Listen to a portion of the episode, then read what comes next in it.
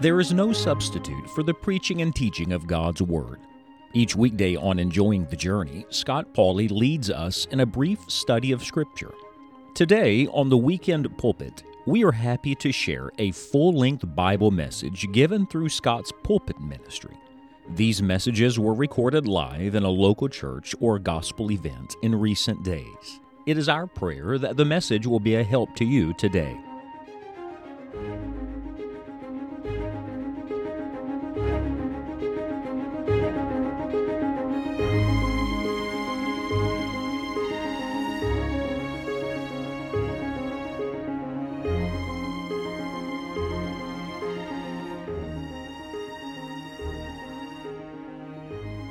Brother Scott, we good shape? I like working with somebody named Scott. That's good. Makes me feel better. By the way, if you don't like the preaching, just put on one of your pastor's sermons and I'll try to lip sync to it, all right? Yeah. Got to be nice to the people in the sound booth. They have complete control over it, you know. Uh, I drove in here last night, saw these beautiful mountains, and uh, just made me feel right at home. I live in the mountains of West Virginia and uh, born and raised there in the hills. My grandfather was a coal miner and a farmer. World War II vet, and so uh, that's my heritage and upbringing. Any of you ever been to West Virginia? I'm just curious. How many of you know it's a state? Yes? Not too far from here. And uh, we were in Tennessee, of course, for 20 some years, but uh, back in West Virginia now, living out of there and traveling all the time. But I really am excited about being with you for the next three days. We're going to have a great time in the Word of God together. Do you have a copy of the Bible with you this morning? You have a Bible? Very good. If you don't, slide down and get next to somebody that does because I don't have anything to say to you. What do you think of that? Nothing to say to you, but the Lord has much to say to all of us. And uh, we're going to study the Word of God together. I'm so happy you're here in the Sunday school hour, and I'll tell you why. Because I'm going to introduce something this morning that I'm going to build on morning and night today, and Monday night and Tuesday night, which means you're ahead of everybody that didn't come to the Bible study hour. Isn't that good? And so we're going to lay a little foundation and then walk through some things, and we'll have a good time. If you've got a pen handy and something to write on, I want you to get it. And I want you to make a few notes. Maybe you mark things in your Bible, maybe you don't. But if you don't, try to have something to write on so you can write a few things down. And I'm praying the Spirit of God will teach us all this week. Would you pray with me? And we'll launch into the Word of God this morning. Father, thank you for the joy and privilege we have to be children of God and a part of your family. Thank you, Lord God, for letting us be together today. We have so much to be grateful for. And I pray now, Lord, that you will guide us by your Spirit, just like Jesus promised, into all truth. Lord, may preacher and people be in tune with the Holy Spirit. And may we receive everything that you have for us this week. And we'll thank you and praise you for it. In Jesus' name. And all God's people said, Amen. I want you to open your Bible with me, if you will, to the Gospel according to Matthew, to Matthew chapter number 21. And we're going to begin here in the Word of God in this Bible study hour, and we are going to stay here for the next three days. So once you find Matthew 21 in your Bible, you may want to mark it, and that'll help you. I want you to do something this week, and that is not just be here for the meetings, but I want to encourage you to read the Word of God on your own time. And so you may want to mark Matthew 21 and just live in it devotionally for the next three days. That'd be a good thing uh, to meditate in the Scriptures so when you come to the meetings, you'll be ready for all the things we're going to study together. But there is a reason that I'm bringing you to Matthew chapter 21 on this Lord's Day. Uh, there's a reason why I want to study here with you this week. This particular week that we are in, between what is commonly referred to as Palm Sunday, that's today, and next Lord's Day, Easter Sunday, I like the word resurrection, Resurrection Sunday, uh, is considered by many people the Holy Week. How many of you have ever heard that term before, the Holy Week? And they say that because this is the week that encompasses the triumphal entry of Christ all the way through the death, the burial, the resurrection of the Lord Jesus. May I say this to you? For a child of God, every week is a Holy Week. So, for those of us who know the Lord, every day is a Lord's Day. Uh, every week is a week that God graciously gives to us. This is the day the Lord hath made. We will rejoice and be glad in it. So we, we view every week as holy ground for the child of God. But the idea behind the Holy Week is that this is, may I use this expression, the most important week in the history of the world. Now, I'm a history buff. Any other fellow history buffs in the room? I love history. I love uh, war history. I love presidential history. I love all kinds of history. But I'm going to tell you the, the greatest history is the history of what God is doing in the world, a biblical history. In fact, some people have even said if you take the word history and break it down into two words, it literally is His story. I like that. So it is really not the story of men and movements and kingdoms and nations and, and presidents and prime ministers and potentates. No, no. It is the story of the King of Kings and the Lord of Lords and how He is working in this world. And I have good news for you this morning to begin with. It is this that the God of history is the God of the present. And that the same God that we read about in Scripture is at work today. And so when you come to Matthew chapter number 21, this is the beginning point for the most important week in the history of the world. Because Matthew chapter number 21 begins for us the record of what happened on this Sabbath, this, this uh, first triumphal entry of our Lord into the city of Jerusalem, what is referred to as Palm Sunday. So here's what we're going to do, all right? There's method to the madness. Here's what we're going to do. On this Lord's Day, I have three meetings with you, and we are going to study today everything that happened on Palm Sunday. Would you like to know what happened on Palm Sunday? And not just what happened then, but how it relates to us. Then on Monday, we're going to meet together. Guess what we're going to study from the Word of God? What happened on the Monday of the most important week in the history of the world. And then on Tuesday, would you like to guess what we're going to study? We're going to study what happened on Tuesday of what happened the most important week in the history of the world. And somebody said, Well, preacher, our meeting only goes to Tuesday. Yes, but I'm going to give you a little direction and a little guidance, and then I'm going to challenge you to study and spend some time in the Word of God. What happened on Wednesday and Thursday and Friday and Saturday, all the way up to next Sunday to Resurrection Sunday. What do you think about that? And we're going to get to know the Word of God better, and I, I pray we're going to get to know the Christ of the Word better. And that's really what we hunger after. Let's begin where God begins. Look at Matthew chapter 21, verse number 1. And when they drew nigh unto Jerusalem, now remember, the movement is towards the cross. So to this point, he's been in and out of Jerusalem uh, on occasion, but typically he kind of ducked in and ducked out, undercover, if you will, not drawing a lot of attention to himself. This is different. This is really different. When they drew nigh unto Jerusalem and were come to Bethpage unto the Mount of Olives, then sent Jesus two disciples saying unto them, Go into the village over against you, and straightway ye shall find an ass tied and a colt with her. Loose them and bring them unto me. Pause just a moment in your reading, would you please? He's come to a very familiar place. The disciples knew it well, the Mount of Olives. Uh, by the way, the Mount of Olives has, has tremendous significance all through the Word of God. It's, a, it's an amazing place. Later this year, I hope to stand on the Mount of Olives. Uh, we're taking a group of folks to study the Bible in Israel, and we're looking forward to it. And uh, we've been trying to get there for two years. With all that's going on in the world, it's been very challenging, let me tell you. I told somebody the other day uh, if I don't get to go this year, I know that someday in the millennial kingdom I plan to go. So, one way or another, I'm going to visit. But I'm trying to get there as soon as possible. The Mount of Olives is an amazing place. On the side of the Mount of Olives is the Garden of Gethsemane. That's where our Lord would pray uh, over Jerusalem and pray on his way to the cross. By the way, prophetically, the Mount of Olives is the place where our Lord will return to someday, and his feet are going to touch down on that mountain.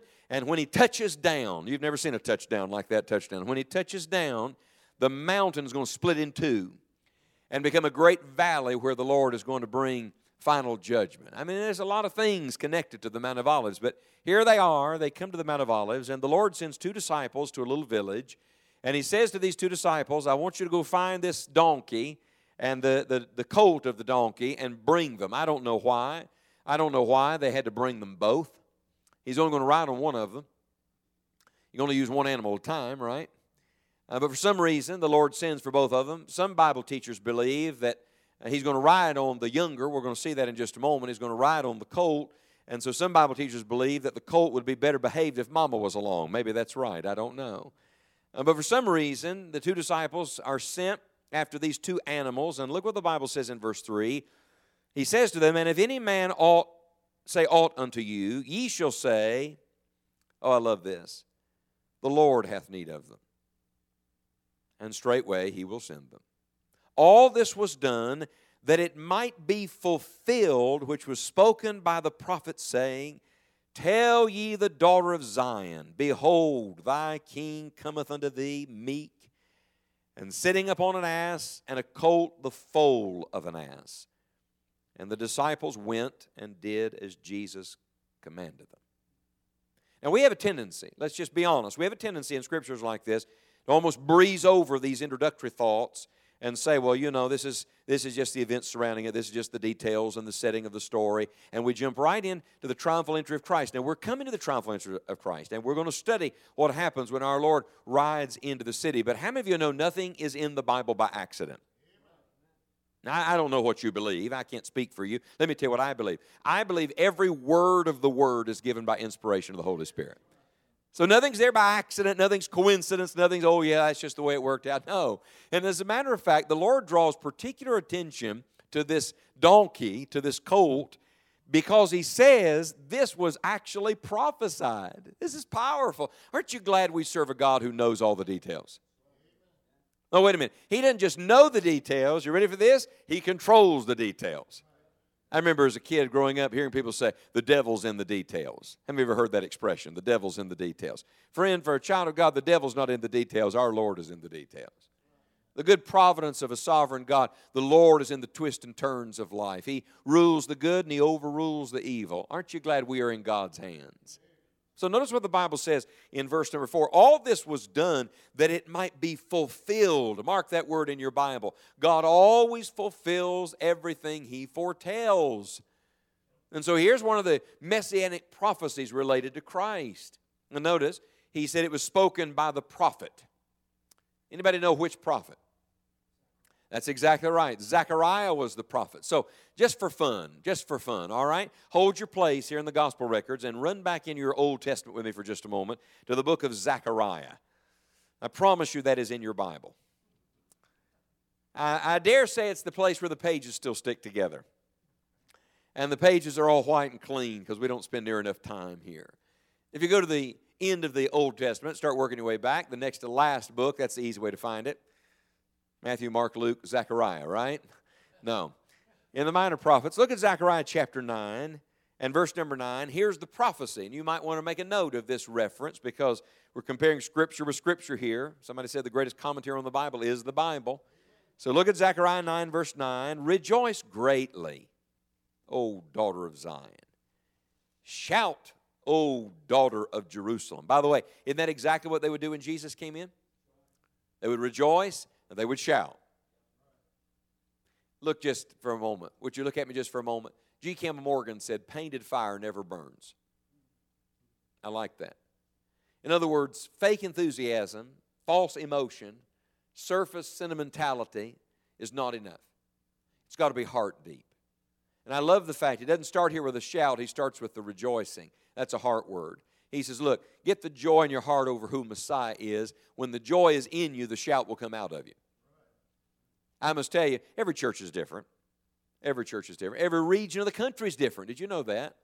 I'll preach sometimes in a certain place and they'll be shouting and amening and praise God, and then I'll go way up north. I was just in Michigan preaching two weeks ago, and I'll go to a, a certain area where they're not as vocal, for example. And somebody says, What do you think about that? I really don't care about that. I, I don't measure my preaching by that. But I do believe this. I think when God starts working in your heart, God opens you up. Sin closes you up, the Lord opens you up.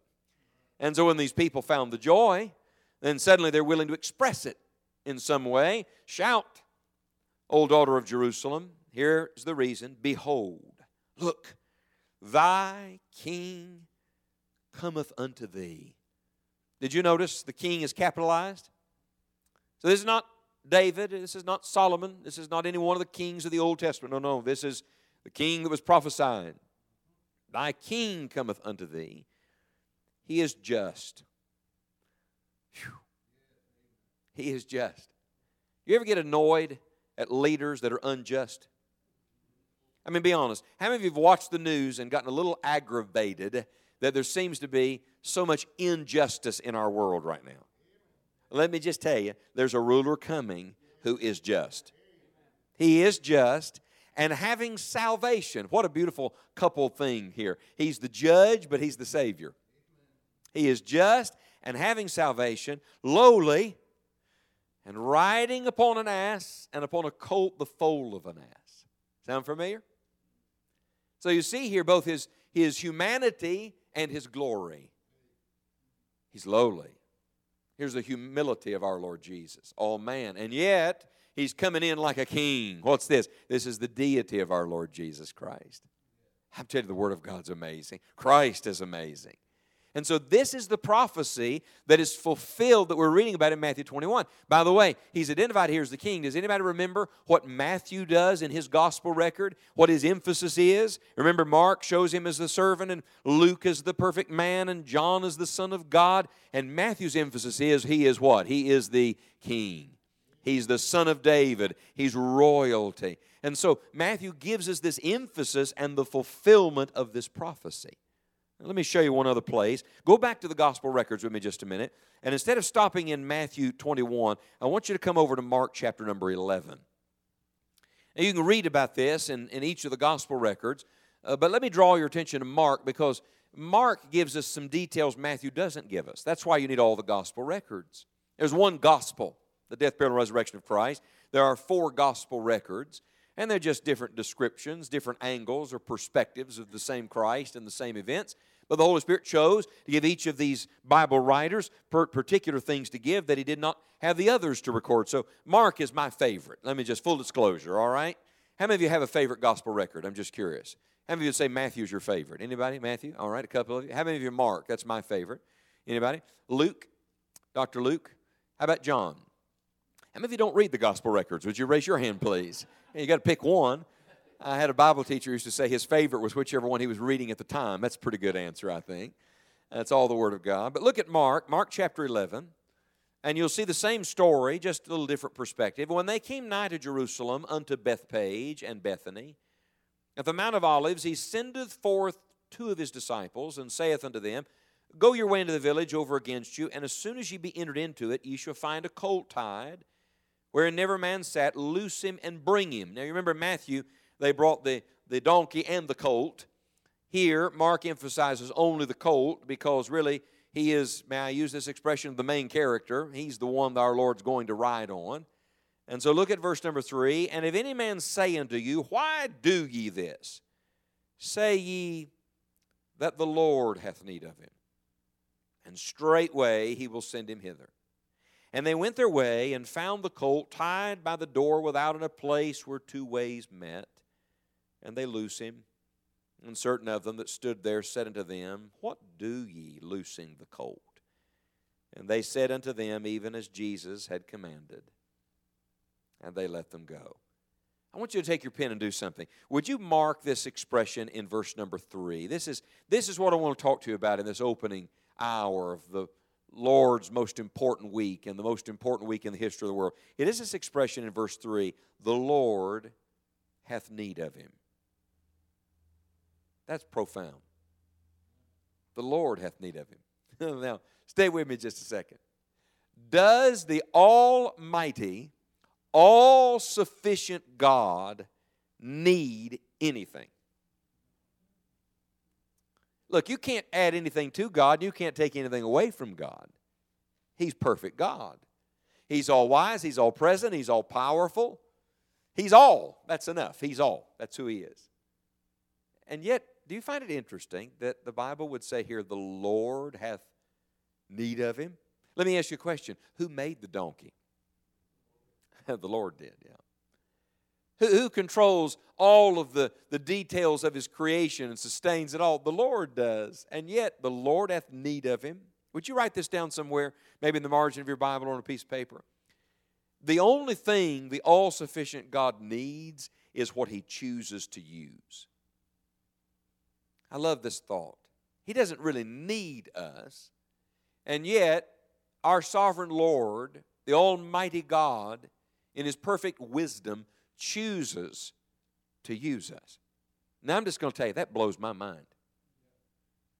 Your preacher was kind in his introduction to me. Let me tell you about me. All right, I'm going to tell you about me. Ready? I'm a pipsqueak. That's what I am. I'm a peon, a speck of dust on the page of human history. I mean, a blip on the radar. I'm nothing. And by the way, I'm sorry, excuse me, I don't, I don't know anybody in this room really. Do you know what I'm looking at today? I'm looking at a whole bunch of nothings. Because apart from God, that's what all of us are. We're made of the dust of the ground. Apart from the Lord, I mean, we're just a whole lot of nothing, and yet the Lord has need of us. Let me show you something. Hold your place right here. We're coming right back to Mark. Now, turn over to the book of Acts for just a moment. Acts chapter 17. Here's one of the great sermons of the Bible. Paul is preaching in Athens. Remember on Mars Hill, he's preaching about the unknown God? By the way, that's where we're living right now, in a world that doesn't know God. And we're living in Athens. Welcome to Athens, friends. That's what we're living in right now. A pagan society, doesn't know the Lord. But notice how he begins his sermon. Look at Acts 17, verse 24. God, that's a pretty good starting place, isn't it? In the beginning, God. God that made the world and all things therein, seeing that he is Lord of heaven and earth, dwelleth not in temples made with hands, neither is worshipped with men's hands. And notice this expression in verse 25 as though he needed anything, seeing he giveth to all life and breath and all things. You might want to mark in your Bible in verse 24, he made all things. And in verse 25, he giveth to all things, and breath and all things. All, all, all. Somebody said all means all, and that's all all means. So God made it all, God sustains it all, God's over it all, God knows it all. God is all. So look at the phrase in verse 25 as though he needed anything. There's, there's tongue in cheek here, isn't there? There's almost a little humor, a little divine humor, like, like God needs anything. Like God needed the donkey. Like the Lord needs me. Like the Lord needs you. You know, we get sometimes pretty, pretty consumed with our own self importance, don't we? Pretty consumed with who we are. We ought to be more consumed with who He is. I would say to you that this story we're reading in Matthew 21 and Mark 11 is really not the story of the donkey, it's the story of Christ. How I love this. And the only significance that colt had was the fact that the Lord needed him. May I say to you, the only significance any of us find for life and for eternity is in our connection to the Lord Jesus Christ. But ponder this just a moment. Something as simple and as insignificant as a donkey, 2,000 years later, we're still talking about it because the Lord used it. That's powerful, isn't it? So with that in mind, go back with me to Mark chapter 11. Let me, let me give you some truths to write down here just as we begin our, our meditation on what the Lord did on this first Palm Sunday. Oh, I love it. God using lesser things so that he gets greater glory. That's just like our Lord, isn't it? You ought to study the animals of the Bible. You really should. And we're not going to get into this this morning. You ought to study all the animals of the Bible. Remember in Genesis, God made them all. Let Adam name them, but God made them all. How many of you love animals? I'm just curious. You know, some people are not animal lovers. That's why I ask. But uh, my family, we, we love animals, and I grew up out on a farm, and we had animals. And I was recently in a place, and they had lots of animals. I, I, I like animals, I really do. But you ought to study the animals of the Bible, uh, donkeys especially. Did you know the oldest book of the Bible, the book of Job, identifies 14 different animals that God spoke through in some way, revealed some truth through. 14 different animals in the oldest book of the Bible. That's interesting to me. By the way, this is not the first time God has a message for us through a donkey. Anybody remember Balaam's donkey? Numbers 22. Look, God can use anything He wants to to speak. He really can. Creation all around us speaks. This is the voice of God. The voice of the Creator is speaking. So, so God's speaking to us through a donkey, through, through this colt. All right, Lord, what do you have to say to us through your need of this colt. Well, here's the first truth. Would you write this one down? First of all, it reveals to us something about the purity that Jesus deserved. The purity he deserved. He is the all pure Christ, the sinless one, untainted by the world, a high priest, touched with the feelings of our infirmities, but not touched by sin. He's the pure Christ. So don't miss this, please. Look what the Bible says in verse number two. He said, I want you to find a colt, and don't miss this, whereon never man sat. Did you ever ponder that? Not just any colt. No, no. It had to be the colt that no man had ever sat on, which means not touched by man, not defiled by, by sinners. And by the way, uh, ponder this also, it meant that that colt was not tamed. You ever see a donkey before it's been broken? It's pretty rough. Somebody said, Lord, that's what you're going to ride into the city on? Let me just tell you something. when the Creator gets on your back, you come under His control. Don't you know at that moment, that little colt knew the touch of the Master's hand? There were the crowds chant, chanting and screaming and hollering and people pushing and shoving. It's the feast day, it's the holiday. It's the most crowded time in Jerusalem. There's people everywhere. You think that might spook an, old, an animal like that, especially an animal that hadn't been tamed? Of course. Read the story with a little imagination. Hope it's sanctified imagination. But remember this the Lord was the one in control of this animal. And so there's a purity that our Lord deserves from anything that He uses, from anything that He needs. Uh, the Bible says a colt, what is that? That's the younger of the two. May I say to you, I think the, the great aim ought to be that as early in life as possible, we begin to yield ourselves to the Lord and the Lordship of Jesus Christ. Don't wait to the end. And somebody says, Well, I've waited too long, preacher. Well, then, dear brother, dear sister, start where you are. Don't waste another day. Don't let another day go by. So you want all of it to be given to the Lord and all of yourself to be given to the Lord. And so there's a beautiful picture here of the purity that our Lord deserves. Oh, but that's not all. Write down a second truth. There's also a purpose that He designed. What was the purpose that our Lord designed in this? You believe God has a plan? You believe God's always working His plan? All right, so if He doesn't do anything by accident, if it didn't just happen this way, what was the great purpose that Christ designed in this? Well, ponder this just a moment. What is a colt? What's a colt for? Maybe I should ask that question. It's a service animal. some animals are pets, but you don't have donkeys just to have a pet. The donkey was a service animal. They were, they were bearers of burdens. May I say it that way? They pulled things and carried things. They were service animals. Oh, this is a glorious thought. Our Lord took a, a lowly service animal and put it into the greatest service it would ever have. And I say to you that for the rest of this donkey's life, it never carried anything greater than when it carried Jesus into that city. May I tell you, the greatest service you are ever in is the service of the Master. It's the greatest service. If I said to you, What do you do for a living? or What did you do for a living? people would start saying things. May I tell you, what you do for a living what you do for life are two totally different things. I'm not talking about your job, I'm talking about the work that God lets every one of His children be in. We are in the work of the Lord.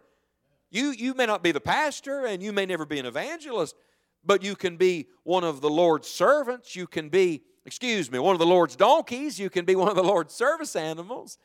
You can do something for the Lord. You can minister to somebody for the Lord. You can go somewhere for the Lord. There's a great purpose that our Lord is revealing here that He designs for every one of us, for the lowliest of us. Anybody else glad God uses common things? Not many mighty, not many noble, not many wise, common things. Look, I grew up in the country. I, I, I grew up on a farm. I, I grew up on Sand Branch Road. That sounds like a metropolis, doesn't it? And yet, I, to me, one of the most one of the most awe-inspiring things after all these years to me is that God would allow me the privilege of being connected to his work in this world in any way. I mean, in any way. It's still just it's overwhelming to me to think that God would permit that. But isn't that just like the Lord because then God gets all the glory for it. Not unto us, O Lord, not unto us, but unto thy name be glory. Look, it's not us. It must be the Lord. Paul said, In me, that is in my flesh, dwelleth what? No good thing. So if there's no good thing in any of us, if we're all just a bunch of rotten, black hearted, hell deserving sinners, then it must be the grace of God at work in us. This is the purpose that our Lord designed in this, in this illustration, in this picture, and the great message to all of us. And by the way, what was the colt's job this day? He probably had lots of jobs throughout his life of service, but what was his job this day? You ready for this? To lift up Jesus. Above the crowd, above the heads of the people, our Lord, do you see him riding on that colt? What's the colt doing? One thing, you don't see the colt. You don't even think about the colt. Nobody lauded the colt. The colt just did his job. What was his job? Lift up the Lord Jesus. Remember what Jesus said, If I be lifted up, I'll draw all men to me. Let me just tell you something. When you start lifting up Jesus, you will begin to see God doing a mighty work. Part of our problem is we haven't gotten low enough. And Jesus hasn't, hasn't been lifted high enough. And when we get low enough, and when the Lord gets lifted high enough, you begin to see great and mighty things that you know not. You really want to see revival? You, you really want to see something happen for the Lord? You really want to see people come to Christ? I'm going to tell you what has to happen. All of us have to find our place in the work of God and say to the Lord, Lord, we're a bunch of nothing, but Jesus is everything, and we're going to do everything we can while we can, while we have opportunity to lift up Jesus Christ. And when the Lord's design purpose is being fulfilled, I tell you, you will see God do what only God can do. The Lord hath need of him. Well, little interesting footnote. Do you know who rode into cities like this? Two people. I love this kings and conquerors. The only two people that ever rode into a city like this, this is very significant. This is not just, you know, his means of transportation. By the way, the Lord hath need of him. Do you realize how far he's just walked to get to Jerusalem? It wasn't physical need. Don't you think he could have walked another couple miles into Jerusalem? He's walked for miles and miles and miles. Certainly. It wasn't physical. No, there was a beautiful symbolism, a spiritual symbolism here, because only kings would ride into the city like this, and only conquerors would ride into the city like this. And watch this, please. The Lord Jesus is revealing that He is both king and conqueror. He is the king. Do you believe He's the king? He's the king of Israel? Oh, yes, He's the king of Israel, but He's the king of much more. He's the king of eternity. He's the King of kings and the Lord of lords. He's, he's the King of all. Hope He's the King of you. And is He the conqueror? Let me really give you something to think about. The eternal God is already declaring before the cross that Jesus is the conqueror. Has Jesus gone to the cross yet? Yes or no? No, not yet. Has he bled and died yet, class? Yes or no? Not yet. Has he been buried and raised from the dead yet, class? Yes or no? Not yet. And yet, prior to all of that, Jesus is presented as the conqueror. Why is that? Because he's the lamb slain from the foundation of the world. He is the conqueror. It's already a settled fact. Oh, may God help us to acknowledge who he is. One little, one little parenthesis, may I say this? There is a contrast here with kings and conquerors. There is a comparison to them, but there is also a contrast. You know what the contrast is? By the time of Jesus' day, typically the kings and conquerors did not ride on a donkey, they rode on horses. You know when that started? That started in Solomon's reign. If you read early in the historical books of the Old Testament, you see kings riding on donkeys and riding on colts. By the time you get to Solomon, with all the riches and all the development of things, and he's got a, this uh, stable full of horses, now he's riding on the regal horse. So watch this, please. Does he come as king and conqueror? Yes. But he comes here in his humanity and his humility. He comes on the colt, he comes on the donkey. But there is a time that our Lord is coming back on a horse. Anybody remember when that is? Oh, yeah. Fast forward to the revelation of Jesus Christ when he comes back riding on that white horse. Listen, please. On that day, he's not coming in his humility. On that day, he's coming in all of his glory. The first time he rides into Jerusalem, he's coming in his humanity and his humility. Why? Because he's coming to die for our sins. What a Savior we have. And so look at these, look at these principles. First, there's a purity that he deserves, set aside for the holy purpose. There is a purpose that he designed to, to be in the greatest service, to lift up the Lord Jesus Christ. Uh, but then a third thing, there is a principle that he demands. And what is the principle? That he demands. You ready? I'm going to give it to you in a word obedience. Obedience. Simple submission to the command of the master. Somebody said, Do you mean by that the donkey? Well, certainly the donkey submitted. We don't have much record of that, but there's no record that he ran wild, is there? He was under the control of the one who held the reins or who had his hand on his mane. And so we understand the donkey obeyed and did what he was commanded. But do you see the obedience of everybody in the story? For example, look at, look at the story again just for a second. The Lord commands two disciples, and what does the Bible say? They, they obeyed. So the two disciples had to obey. Then they get in to the city to get the colt and to get the donkey, and the Lord already knew. Isn't it beautiful? The Lord already knew somebody's going to ask you, What are you doing with that? By the way, whose donkey was it? That's a good question, isn't it? We don't know. Was it somebody who was a disciple of the Lord, a believer? Was it someone that our Lord had previously orchestrated and, and uh, lined up? I don't know.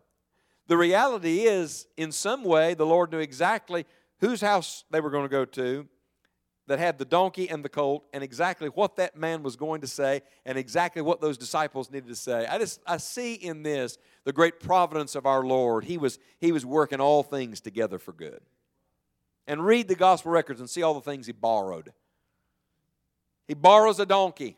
He didn't need it for long, just a day. He borrows a room. He didn't need it for long, just a night. He borrows a tomb. He didn't need it for long, just three days.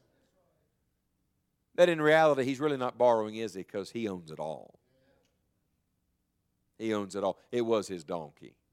It was his. But watch this, please. The, the donkey has to obey, the disciples have to obey, and then I would say this the owner of that colt had to obey. We come full circle back to the statement. Mark it again in verse 3 the Lord hath need of him. That was enough. That was all he had to say. The Lord hath need of him. And that was enough for the man to say, release it. But I've marked in my Bible this expression in verse 6 they let them go. I wonder, what is it the Lord's putting his finger on in your life that you need to just let go to him? This is a beautiful picture of surrender, isn't it? You know what we do? Look up here just a minute. We, we get something in our hands, and it's different for everybody, that we want to hold on to a relationship, a possession, a plan, an idea, an emotion, an unforgiveness, a besetting sin, something that we hold on to, and we want to keep that. And the Lord says, The Lord has need of that. The Lord has need of that. By the way, it's different for everybody in this room. I'll tell you when the blessing comes. Would you like to know when the joy comes, when the shout returns? Would you like to know when the Lord is, is front and center and all eyes are on Jesus? I'm going to tell you when it happens. It happens the moment that the disciple obediently just, boom, lets it go and says, Lord, it's not mine, it's yours. You can have it all. That's when real revival comes. And I'm pausing here a moment because the Holy Spirit is speaking to us. You're waiting on me to tell you what sin to confess? You're waiting on me to tell you what area of your life? You're waiting on me to tell you? I don't need to tell you. The real preacher is the Holy Spirit. He's telling every one of us. So, what's the area in every one of our lives that we need to release the reins to the Lord, that we need to say to the Lord, Lord, this is in your service now. Lord, I'm not holding on to this anymore. What's the words of that old song? Uh, the Bible talks about, or the, the hymn writer talks about, uh, simply to thy cross I cling. Nothing in my hand I bring. Simply to thy cross I cling. I love that. What's that a picture of? It's a picture of releasing whatever's in our hand and holding on to the Lord alone. Giving all to God. Look, put it in the nail pierced hand of Jesus. You know He can do more with it than you can. I've marked something in my Bible. Would you do this? There's two questions. In verse 3, would you circle the word why? And in verse 5, would you circle the word what? why, and what? Those are two really good questions, aren't they? By the way, aren't they the same questions we asked today? Could I point something out to you? Which one comes first? Sorry, I didn't hear you. Which one comes first? Hmm. You believe there's a divine order here? The Lord says, somebody's going to ask why you're doing this. And I'll tell you what I've learned in my Christian experience. If you can answer the why, the what won't bother you. If you can realize Jesus is enough, the Lord is worthy, God is God and I am not. If you can answer the why, then whatever the Lord says to you, it won't be a big deal. That's tough, preacher. That's tough. No, no, it won't be tough when you realize who God is and who you are. So, first you answer the why. Motive matters. Back the train up. Why are we doing this? Why am I yielding this to the Lord? And then this question in verse 5 they asked when they got there, What do you? What? So you, you answer the why, then you answer the what. The Lord has need of him. And whatever it is the Lord has need of, the answer should be yes. For seven years, I directed a, a summer camp. I still preach in a lot of camps and love working with young people. But for seven years, I directed a camp. And, uh, Pastor, I came to something. You know, most people think with young people, the great night of camp is the last night. That's what everybody thinks. You know, that's the, that's the big climactic night, and you have a big bonfire, and everybody's all stirred up for the Lord. That is not my favorite night of camp. My favorite night of camp was always the first night of camp. Matter of fact, if I can if I can preach a half a week of camp and they say, Well, which half of the week do you want? I always say, Give me the first half of the week, not the end of the week. I'll tell you why. Because I learned something. The first night was most important. On the first night, if young people would at least go this far and say to the Lord, Lord, whatever you speak to me about this week, the answer is yes. If we could go that far with the Lord, we don't even know all the answers yet, all God's going to do, but we just say our initial yes to the Lord, Lord, we're wide open to you. We're, we're, we're ready to hear and we're willing to obey. If we can start there, that sets in motion everything else God's going to say and do the rest of the week. May I say to you, I've discovered in special meetings the same thing is true of the first meeting. Somebody say, oh, this is just a Sunday school hour. Oh, no, no, don't minimize any, any hour. Somebody say, well, this is just a little Bible study. Well, it is a Bible study. But let me tell you that this, this one little thought, this one truth in the Word of God could be the key that opens the door that unlocks all the blessing that God has for us. Do you find it interesting that on the most glorious day of our Lord's earthly life, he starts the story with a donkey? There was no day where he had more attention given to him than the triumphal entry, Palm Sunday. And yet, where does it all begin? It begins with simple humility and submission and obedience to God. It's powerful. Do you know the name Evan Roberts? I, I love history. I told you that. One of the things I love to read is the history of great revivals. One of my favorite revivals to read about is the Welsh revival. Shook the world.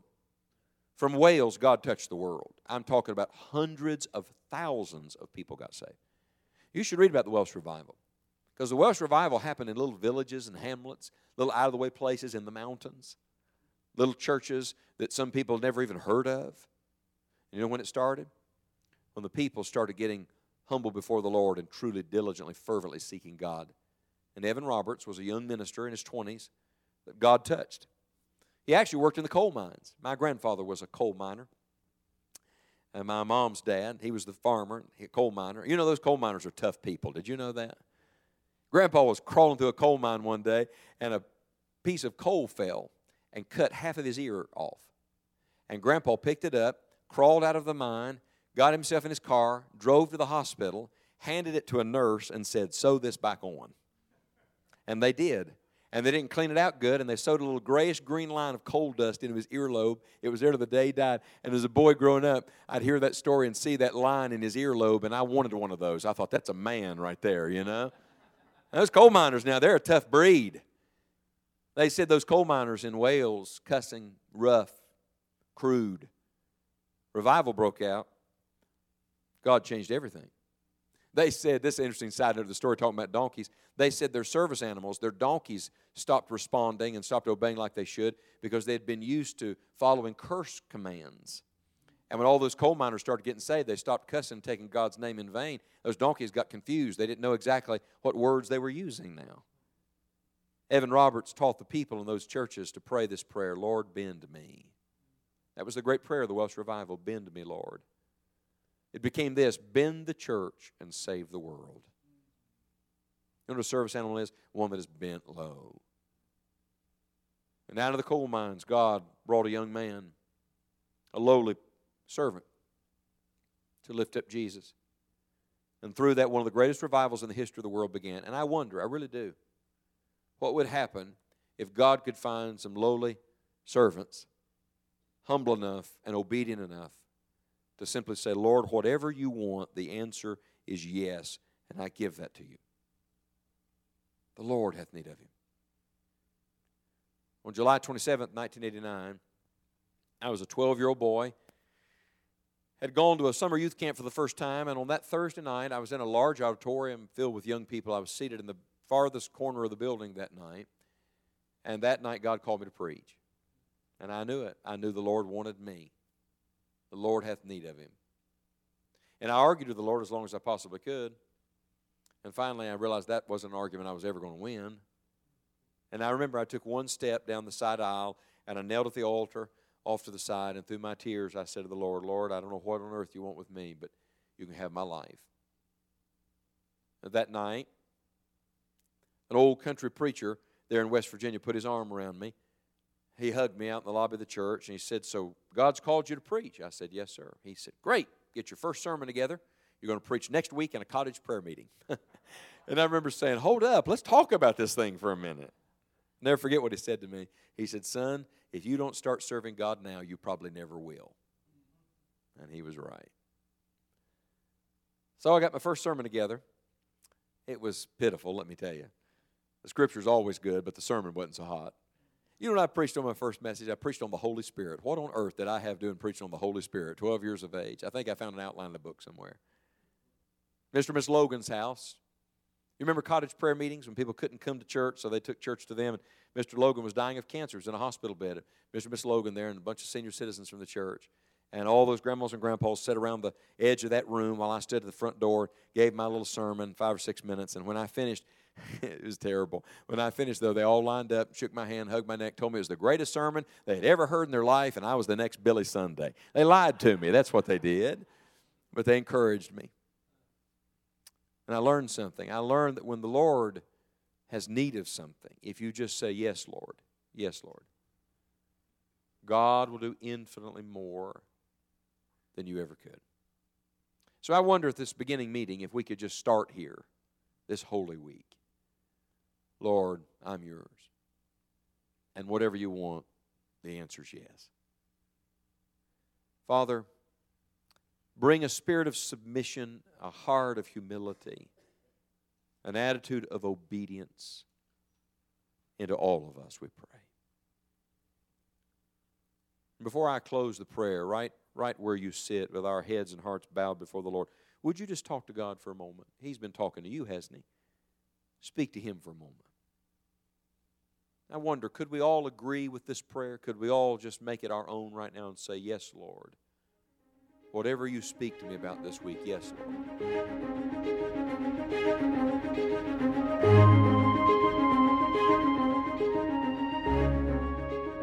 If this Bible message has been used of God in your life, or we can pray for you in some definite way, please contact us at enjoyingthejourney.org.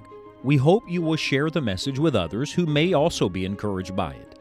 For additional full length Bible messages, please visit Dr. Scott Pauley's YouTube channel. Tomorrow is the Lord's Day, and we want to encourage you to be faithful to attend a Bible preaching church in your area this Sunday. Thank you for listening to The Weekend Pulpit. And don't miss Enjoying the Journey Daily Devotional Podcast each Monday through Friday.